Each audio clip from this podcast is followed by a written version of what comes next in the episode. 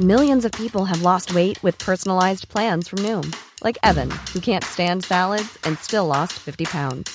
Salads, generally, for most people, are the easy button, right? For me, that wasn't an option. I never really was a salad guy. That's just not who I am. But Noom worked for me. Get your personalized plan today at Noom.com. Real Noom user compensated to provide their story. In four weeks, the typical Noom user can expect to lose one to two pounds per week. Individual results may vary.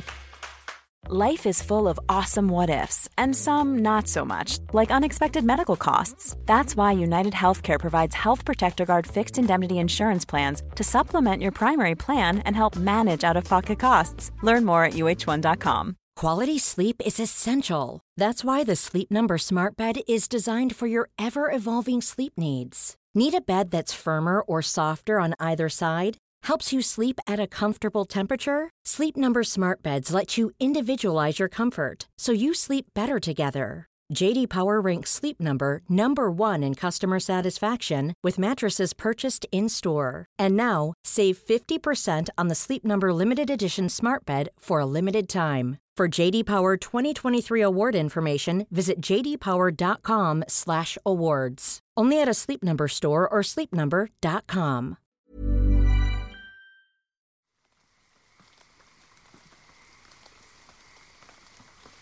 ما متاسفیم که قسمت ششم پادکست فیکشن اینقدر دیر منتشر شد. ما آبان ماه سختی رو پشت سر گذاشتیم. نسل ما هرگز فراموش نخواهد کرد که بر این سرزمین چه گذشت. اگر ده ها سال بعد هنوز کسی پادکست گوش می‌داد و شما فیکشن رو میشنیدید بدونید ما در آبان 98 ترسیدیم. ناامید شدیم و به سوگ عزیزانمان نشستیم.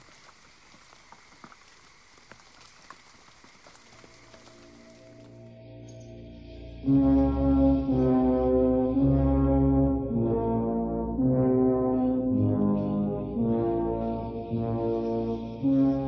اول قرن بیستم وحشت آلمان رو فرا گرفت. طی یک سال حملات و قتل‌های متعددی توی آلمان اتفاق افتاد و کل این کشور و کشورهای اطرافش رو توی خاموشی و ترس فرو برد.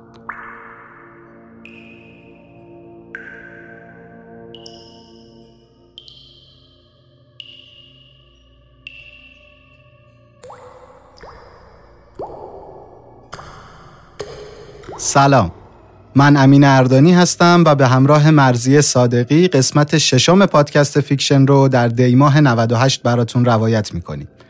من و مرضیه در فیکشن هر بار یک داستان ترسناک رو که ریشه واقعی داره تعریف می‌کنیم. پس این پادکست مناسب افراد زیر 15 سال نیست. اگر ناراحتی قلبی دارید یا روحیتتون حساسه پیشنهاد می‌کنم که این قسمت رو گوش ندید. اگه ذهنتون عادت به تصویرسازی داره یا همواره حس می‌کنین کسی تو خیابون بهتون بد نگاه می‌کنه و می‌خواد بکشتتون بازم این پادکست مناسب شما نیست. اگه تجربه آزار جنسی دارید و مورد خشونت قرار گرفتید این قسمت رو گوش نکنید. چون برای شما قطعا آزاردهنده خواهد بود. این قسمت رو به دلیل محتوای جنسی حتما با هنسفیری گوش کنید. قسمت ششم. خوناشام دوسلدورف. 25 می 1913 بود که برای دزدی وارد مسافرخونه شدم. که برای خانواده کلین بود. طبقه همکف رستوران و بار بود. کل بار رو گشتم اما خب چیز به درد بخوری گیرم نیومد. عصبی و خسته از پله ها رفتم بالا و دره اتاق باز کردم. دیدم یه دختر بچه حدوداً ده ساله رو تخت روی تشک پر نازک خوابیده. از دست همه چیز عصبانی بودم. می‌تونستم سرش خالی کنم و سبک بشم. رفتم بالا سرش. اعصابم خورد بود. نشستم رو شیکمش و گلوش و فشار دادم. فرصت نکرد چشماشو باز کنه بدنش تکون می‌خورد. سرش دوبار محکم خورد به بالای تخت. زبونش لای دندونش گیر کرده بود. تکوناش شدید و شدیدتر شد و بعدم تموم کرد. هنوز دلم خنک نشده بود. بدنش رو لمس کردم. یه چاقوی کوچیک جیبی با خودم داشتم. در آوردمش و فرو کردم تو گردنش. گلوشو بریدم. صدای جهش خون و بوی عجیبش حالمو یه جوری کرد مردمک چشمام گشاد شده بود خون گلوی دختر بچه پاشید روی دستم هلال پاشیدن خونو که دیدم ارضا شدم کل این ماجرا سه دقیقه طول کشید. دستم و با گوشه ای رو تختی پاک کردم و آروم برگشتم پایین و از مسافر خونه رفتم بیرون. بدون ترس و حال بد. اونجا بود که فهمیدم صدای جریان خون می‌تونه به هم لذتی بده که تا حالا تجربهش نکردم. فردای اون روز خانواده دختر و پلیس جنازه رنگ پریده کریستین ده ساله رو در حالی که زبونش رو به شدت گاز گرفته بود و دو تا زخم روی گردنش بود یکی عمیق و یکی کم عمقتر پیدا می‌کنن. پلیس شروع می‌کنه به جمع کردن اطلاعات و جزئیات. گوشه رو تختی خونی بوده و مشخصا خون خود مقتول بوده. سر و صدایی شنیده نشده بوده که خانواده و مسافرهای مسافرخونه متوجهش بشن. توی صحنه جرم اسپرم پیدا می‌کنن ولی تجاوزی اتفاق نیفتاده بود. این شواهد کم پلیس رو سردرگم می‌کنه ولی وقتی با خانواده مقتول صحبت می‌کنن همه اعضای خانواده معتقد بودن که قتل کار عموی مقتول اوتوه. گویا آقای کلین شب قبل از قتل با اوتو در مورد پول یه جر و بحث اساسی کرده بودن اوتو با داد و فریاد گفته بوده که میکشمتون. این مورد رو مسافرها هم شهادت دادن. پلیس فاصله اوتو رو دستگیر می‌کنه اما توی دادگاه به دلیل شواهد ناکافی از قتل برادرزادش تبرئه میشه و عملا پرونده کریستین کلین باز میمونه. فردای قتل برگشتم به همون خیابون و توی بار روبروی مسافرخونه نشستم. یا به جو سفارش دادم و گوشامو تیز کردم ببینم کسی در مورد قتل دیشب حرف می‌زنه یا نه. باورم نمی‌شد که همه داشتن در مورد همون موضوع صحبت می‌کردن. ترس و وحشت و تو صدا و قیافشون می‌دیدم. مغرور شده بودم و حالم خوب بود. همین حال خوب باعث شد که صدای خون تک تکشون رو تصور کنم و از حسش لذت ببرم.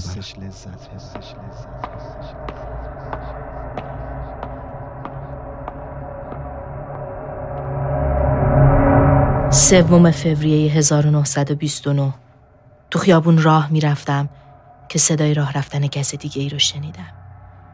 یه زن جوون با سرعت از طرف دیگه خیابون راه می‌رفت. یهو همه چیز تو وجودم تغییر کرد. حالم خراب بود. عین تشنه ای بودم که در خفه میشه و یه لیوان بزرگ آب می‌بینه. با خودم گفتم صدای قدمهاش چقدر جوون و قدرتمنده. احتمالا می‌تونه خیلی دووم بیاره. هرچی بیشتر زنده بمونه و دیرتر بمیره حال منم بهتره.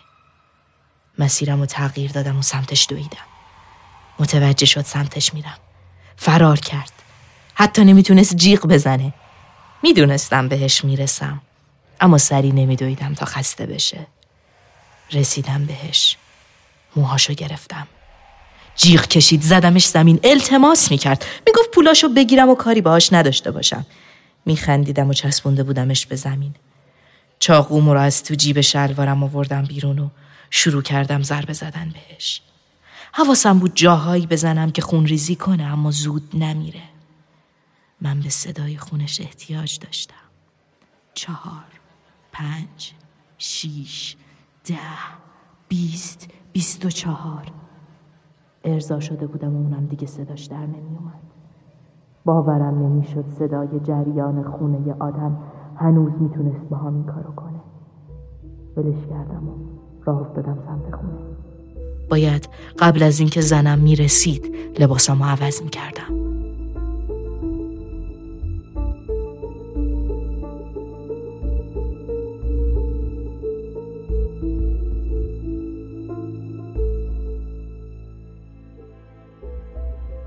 کاش آدم ها بعد از چاقو خوردن نمی مردن. من فقط جریان خون روزا رو می‌خواستم. هیچ آسیب دیگه ای بهش نزدم. سعی کردم کاری کنم خونریزی شدید باشه. من به صداش احتیاج داشتم. بعدش می‌خواستم جنازه رو بسوزونم اما نفت کم بود و فرصت نداشتم.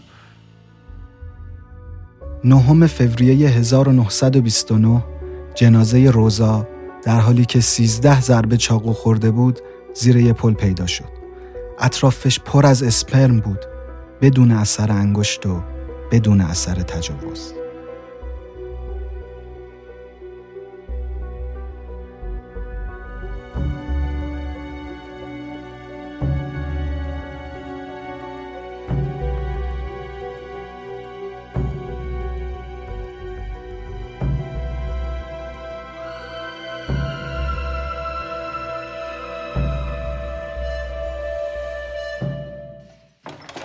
شیر یه مکانیک 45 ساله بود که عادت داشت به ماشینایی که تو جاده موندن کمک کنه. وقتی یه مرد قد بلند و خوشپوش سراغش اومد و با استرس بهش گفت که به کمک احتیاج داره حتی شک کم نکرد و دنبالش را افتاد. مرد قد بلند کم کم عقب موند و وقتی شیر دلشوره گرفته بود که چه اتفاقی برای مرد افتاده حس کرد چیزی با سرعت از پشت بهش چسبید و یه چاقوی تیز رو تا ته تو کمرش فرو کرد. جایی بین مهره های ستون فقراتش. شر روی زمین افتاد و می‌خواست تکون بخوره. اما مرد چاقو رو بین مهره ها میچرخوند و از شر می‌خواست نعره بزنه. چاقو رو در آورد محکم تر تو بدنش فرو کرد و تا آخر گروی شر رو برید. کنارش دراز کشید و ارضا شد. 20 ضربه چاقو همراه با اسپرم. در تمام دوسلدورف این شایعه پخش شده بود که خوناشام با خون قربانیاش خود ارزایی می‌کنه. روز بعد رفتم اطراف جنگل و با پلیس صحبت کردم و وانمود کردم چقدر شوکه شدم. من خدای اونا بودم. خدای زن و مرد و بچه هایی که میترسیدن مجازاتشون کنم ماه آگوست جشن برداشت محصول شروع شده بود و مردم تو کوچه و خیابونا بودن و بوی خون تازه همه جا پر بود. 23 آگوست بود و هلوش ساعت ده و نیم دو تا دختر بچه از بین جمعیت جدا شده بودن تا اطراف دور بزنن. رفتم سمتشون. یه کت کبریتی نو پوشیده بودم. موهامم شونه زده بودم و مرتب به یه طرف. رفتم سراغ دختر بزرگه شما اسمتون چیه؟ من لویزم اینم خواهرم گرترود. میشه با این پول برای من سیگار بخری. بقیهش هم می‌تونی برای خودت و خواهرت شکلات بگیری. وقتی لویز دور می‌شد نگاش می‌کردم. برگشتم سمت گرترود. دستامو دور گردنش فشار دادم و زدمش زمین. دختر بچه خیلی بیجون بود. کشیدمش پشت درختا جیغ می‌زد. شروع کردم بهش چاقو زدن. منتظر خواهره بودم. بیست تا ضربه چاقو خورده بود. خواهره رسید. خواهر کوچیکترش رو ندید. اومد سمت من. پاهای خواهرش شدید فرار کرد. دنبالش دویدم. خورد زمین سرش خورده بود به سنگ خون میومد افتادم روی بدنش و چاقو رو همونجوری دوباره تو بدنش فرو کردم. بدنش گرم بود و خون بیرون می‌زد. قتلا ادامه داشتن. اسپرم و خون تو صحنه جرم تکرار می‌شد و هیچ نشونه دیگه وجود نداشت. با فاصله زمانی کمی به سزن تجاوز شد و با چاقو ضربه خوردن. مرد خوشتیپ و قد بلند موقع چاقو زدن میلرزید و قهقه می‌زد. در بین ماهای فوریه و می سال 1930 موجی از حملات شدید با چاقو و تبر و چکش و حتی با دست خالی اتفاق میافتاد. هرچند که هیچ کدوم از اونها عواقب مرگبار نداشتند اما با وجود تعقیب گسترده پلیس قاتل هنوز دستگیر نشده بود و سرتاسر سر دوسلدورف در معرض خطر قرار گرفته بود. Quality sleep is essential. That's why the Sleep Number Smart Bed is designed for your ever-evolving sleep needs. Need a bed that's firmer or softer on either side? Helps you sleep at a comfortable temperature? Sleep Number Smart Beds let you individualize your comfort so you sleep better together. JD Power ranks Sleep Number number 1 in customer satisfaction with mattresses purchased in-store. And now, save 50% on the Sleep Number limited edition Smart Bed for a limited time. For JD Power 2023 award information, visit jdpower.com/awards. Only at a Sleep Number store or sleepnumber.com. How would you like to look 5 years younger? In a clinical study, people that had volume added with Juvederm Voluma XC in the cheeks perceived themselves as looking 5 years younger at 6 months after treatment. Look younger, feel like you. Add volume for lift and contour in the cheeks with Juvederm Voluma XC. Reverse signs of aging by adding volume to smooth laugh lines with Juvederm Volure XC. For important safety information and to find a licensed specialist, visit juvederm.com. That's J U V E D E R M.com. Not for people with severe allergic reactions, allergies to lidocaine, or the proteins used in Juvederm. Common side effects include injection site redness, swelling, pain, tenderness, firmness, lumps, bumps, bruising, discoloration, or itching. There's a risk of unintentional injection into a blood vessel, which can cause vision abnormalities, blindness, stroke, temporary scabs, or scarring. Talk to a licensed specialist to find out if it's right for you. ماه می 1930 وحشت محض دوسلدورف رو تسخیر کرده.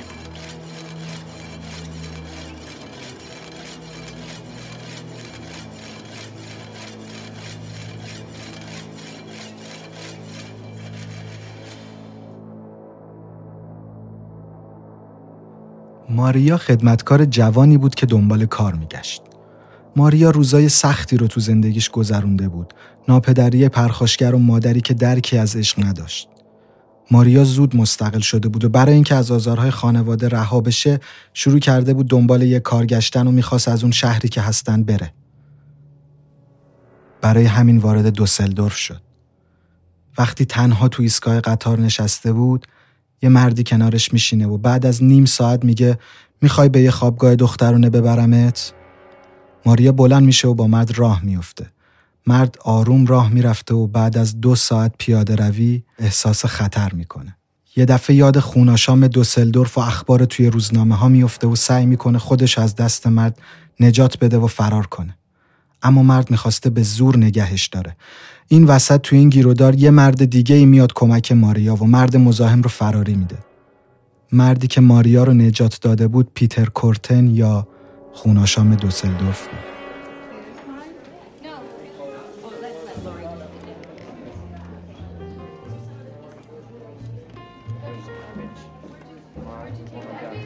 پیتر به ماریا میگه می‌تونی شب رو پیش من بمونی و اونو به یه مسافرخونه می‌بره.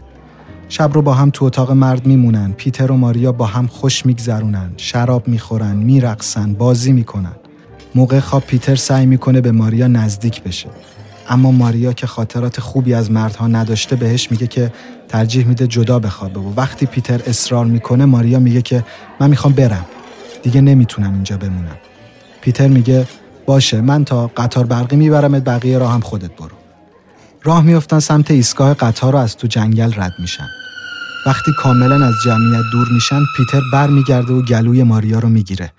ماریا از شانسش در زمان خطر و شک توان مقاومتش رو از دست میده و هیچ واکنشی نشون نمیده. پیتر که میل به خشونتش ارضا نشده بود ولش می‌کنه و میره. با خودش میگه امکان نداره که آدرس رو یادش مونده باشه. ماریا به شهرش برمیگرده و تمام مدت دلش می‌خواسته بره پیش پلیس اما جرأت نداشته. برای همین بعد از یه مدت سکوت یه نامه می نویسه و همه چیز رو توی شهر میده و میفرسته برای دوستش. اما این نامه هیچ وقت به دست دوست ماریا نمی‌رسه. اشتباه پستچی نامه رو به زن دیگه ای میرسونه و زن هم بعد از خوندن نامه مستقیما میره سراغ پلیس. پلیس هم بر اساس آدرسی که روی نامه بوده خونه ماریا رو پیدا می‌کنه و یه روز کامل ازش سوال و جواب می‌پرسه. ماریا کاملا مسافرخونه رو یادش بوده و آدرس رو به پلیس میده و خودش هم همراهشون میره برای شناسایی. مسئول مسافرخونه میگه توی اون تاریخ پیتر کورتن اونجا اتاق داشته. حالا پلیس اسم رو داشته. پیتر می‌خواسته تو مسافرخونه اتاق بگیره تا باز هم قربانیاش رو بیاره که مامورها رو با ماریا اونجا می‌بینه.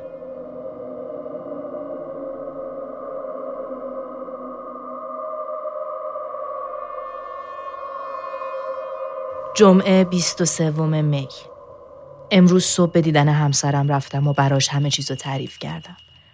گفتم که فقط موضوع ماریا نیست و موضوع مهمتر از این حرف است. براش توضیح دادم که جنایتکاری که مدت هاست اسمش قامت دوسلدورف و میلرزونه منم. گفتم من خوناشام دوسلدورفم. جدایی ما حداقل 15 سال یا شاید به ابد طول بکشه.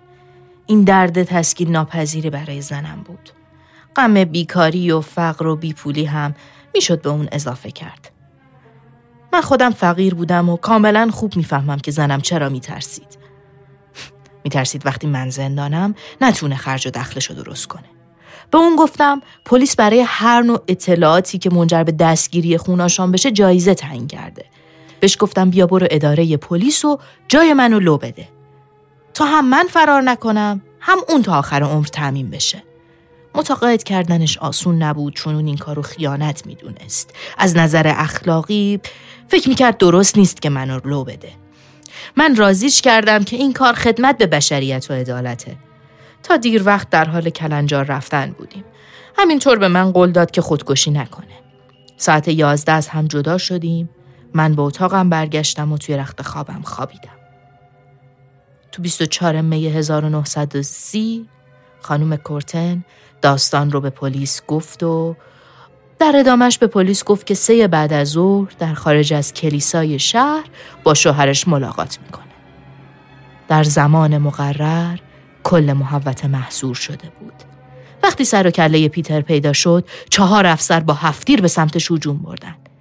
پیتر لبخندی زد، مقاومت نکرد و گفت نیازی به ترسیدن وجود نداره.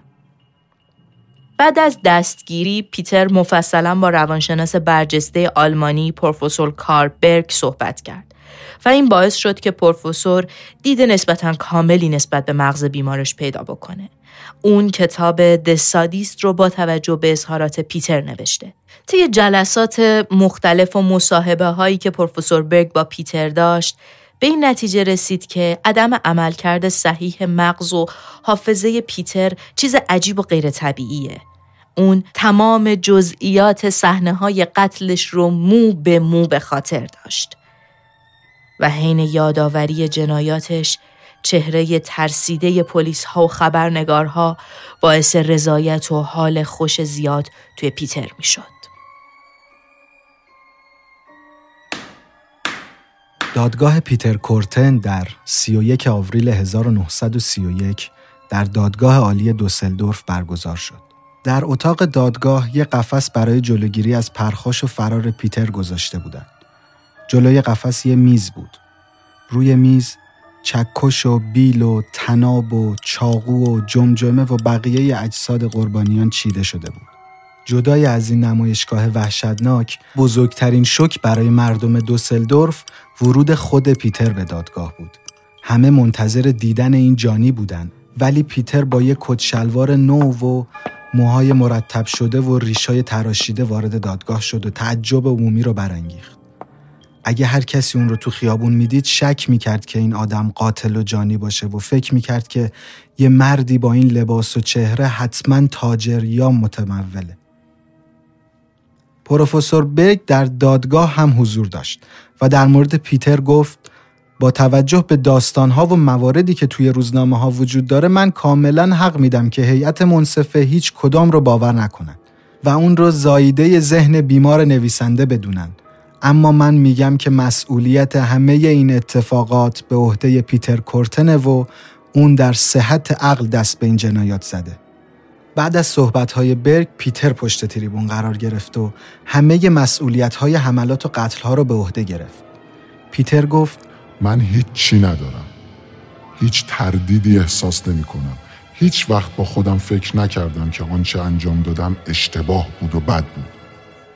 پیتر با صدای صاف و بی احساس جزئیات قتلها و حملات رو توی دادگاه تعریف کرد و ترکیبی از عوامل وراست، محیط و معایب سیستم کیفری آلمان رو مقصر قتلها دونست. این اعترافات به قدری شوکه کننده بود که همه دادگاه توی سکوت و بهت فرو رفت و نیازی به افشای بقیه مدارک وجود نداشت. دکتر ونر مشاور متهم بود و سعی می‌کرد پیتر رو دیوونه جلوه بده تا اون رو از مرگ خلاص کنه اما حرفای پیتر و صحبت بقیه روانشناسا همه درها رو به روی پیتر بست. دکتر ونر در جایگاه دادگاه قرار گرفت و گفت پیتر برای من یه معماست. نمی‌تونم اون رو حل کنم. بعضی از قاتلا فقط مردا رو می‌کشن. بعضیاشون فقط زنا رو می‌کشن. اما اما پیتر مرد و زن و کودک و حیوان رو کشت. اون هر چیزی که دم دستش بود و پیدا می‌کرد رو کشت. پیتر توی خونه ای بزرگ شد که پدرش برای تنبیه به مادرش جلوی فرزنداش تجاوز می‌کرد. پیتر تو کودکی شاهد تجاوز پدرش به خواهرش بود و از تنهایی همبازی شکنجهگری شد که تو همسایگیشون پوست سگا رو زنده زنده می‌کند.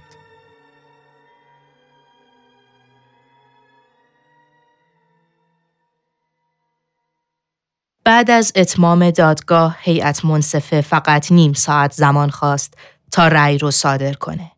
اونها با اتفاق آرا پیتر کورتن رو به دلیل نه فقر قتل و هفت فقر اقدام به قتل و تجاوز در تمام موارد گناهکار دانستند و اون رو به نه بار قصاص با گیوتین محکوم کردند.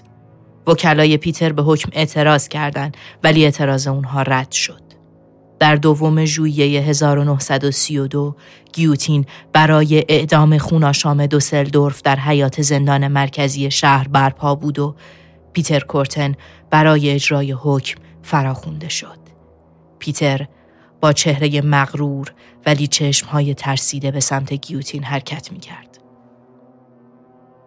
از دکتر ناظر حکم پرسید بعد از اینکه سرم قطع بشه گوشام هنوز میشنون دکتر گفت چند ثانیه بعد از اجرای حکم هنوز حواست کار می‌کنه.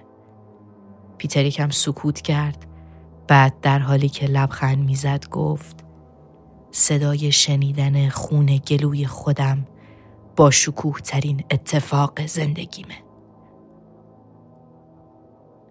بعد از اجرای حکم پروفسور برگ سر پیتر رو برای آزمایش روی مغز اون به آزمایشگاه برد. سر پیتر رو میشکافه و مغزش رو در میاره.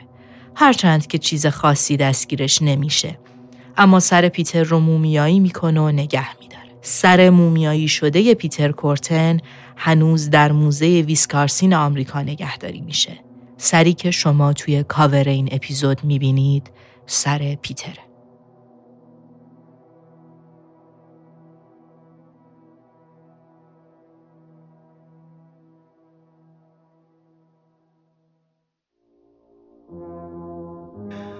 شما به ششمین قسمت از پادکست فیکشن گوش دادید.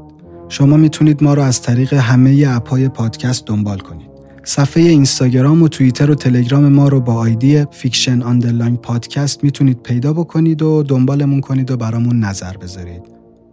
تشکر می‌کنیم از مجید آقایی که زحمت صدا برداری و edit رو می‌کشه. ممنونیم از مریم صابری که طراحی پوستر رو انجام میده و از همه شما که ما رو دنبال می‌کنید.